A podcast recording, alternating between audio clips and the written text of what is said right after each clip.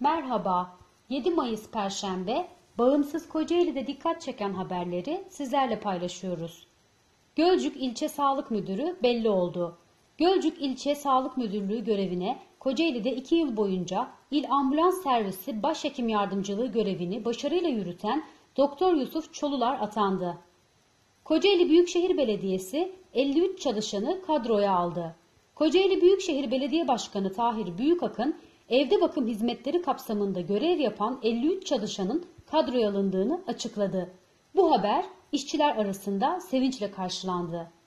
İzmitli kadın avukata eski eş şiddeti.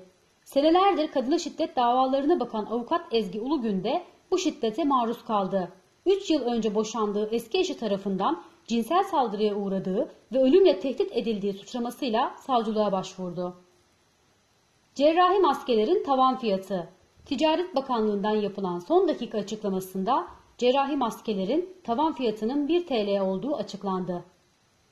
Körfez'in işkencesi bitecek. Körfez Belediyesi tır parkı yapımı için ihale tarihini belirledi. Körfezlileri uzun yıllardır rahatsız eden tırlar için Kabakoz bölgesinde 30 dönümlük alanda park yapılacak. İzmit Belediyesi büyük zararı engelledi. İş makinesi kiralama yönteminden vazgeçen İzmit Belediyesi, kamu adına büyük bir zararı engelledi. Yüksek ücretlerle kiralanan şahıs makineleri yerine ilçede artık resmi plakalı belediye makineleri çalışmaya başladı. Haberlerin detaylarına ve daha fazlasına www.bagimsizkocaeli.com.tr adresinden ulaşabilirsiniz.